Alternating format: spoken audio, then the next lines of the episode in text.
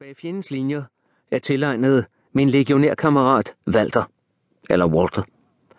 Jeg har hørt, at legionærer kommer i himlen, fordi de har set helvede på jorden. Hvis det er sandt, mødes vi igen.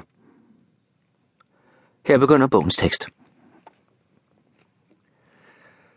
Forfatterens forord. Det følgende er en autentisk beretning om en dansk fremmed legionær. Som legionær nummer 51.784 gjorde han tjeneste i Nordafrika og det fjerne Østen fra 20. januar 1948 til 3. juli 1952. I tre år befandt han sig uafbrudt bag fjendens linjer i Vietnam.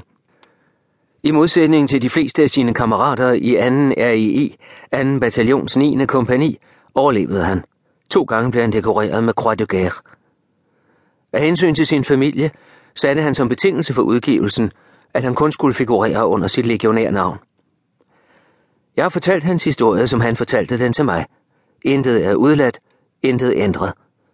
Det er fortællingen om en dreng, som gik så grueligt meget ondt igennem, men blev stærkere af modgangen og vandt til sidst.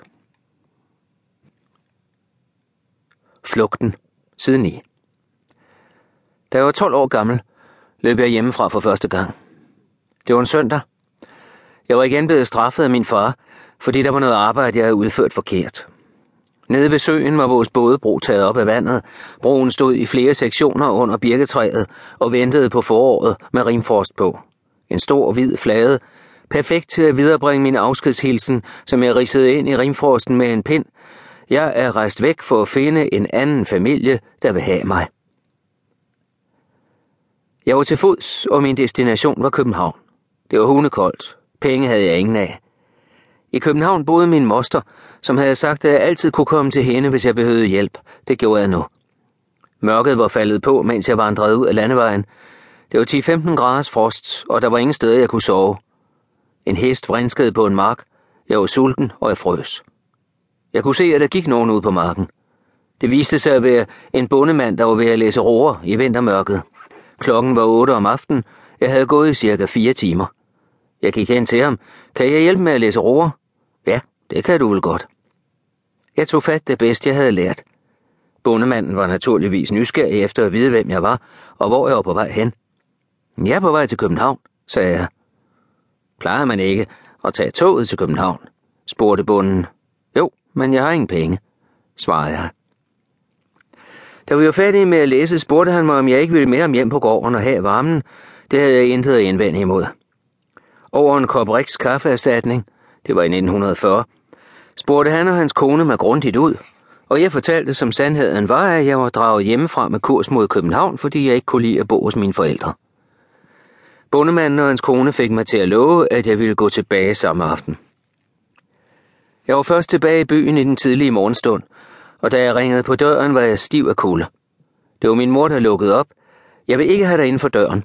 Du må først tale med din far, sagde hun. Han er på kontoret. Jeg gik op i byen, hvor min far havde sit kontor. Han så mig ind i øjnene og sagde, det her er alvorligt.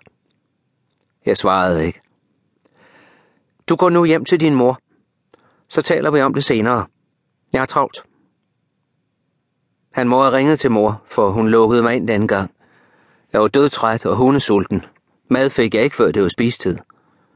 Vi talte aldrig om episoden. En lykkelig familie. Udadtil lignede vi en lykkelig familie. Når vi om søndagen gik i kirke, gik far og mor forrest. Bagved kom vi tre drenge. Far gik strunk og statlig, ulastelig i tøjet med sin idenhat perfekt anbragt på sit velformede hoved.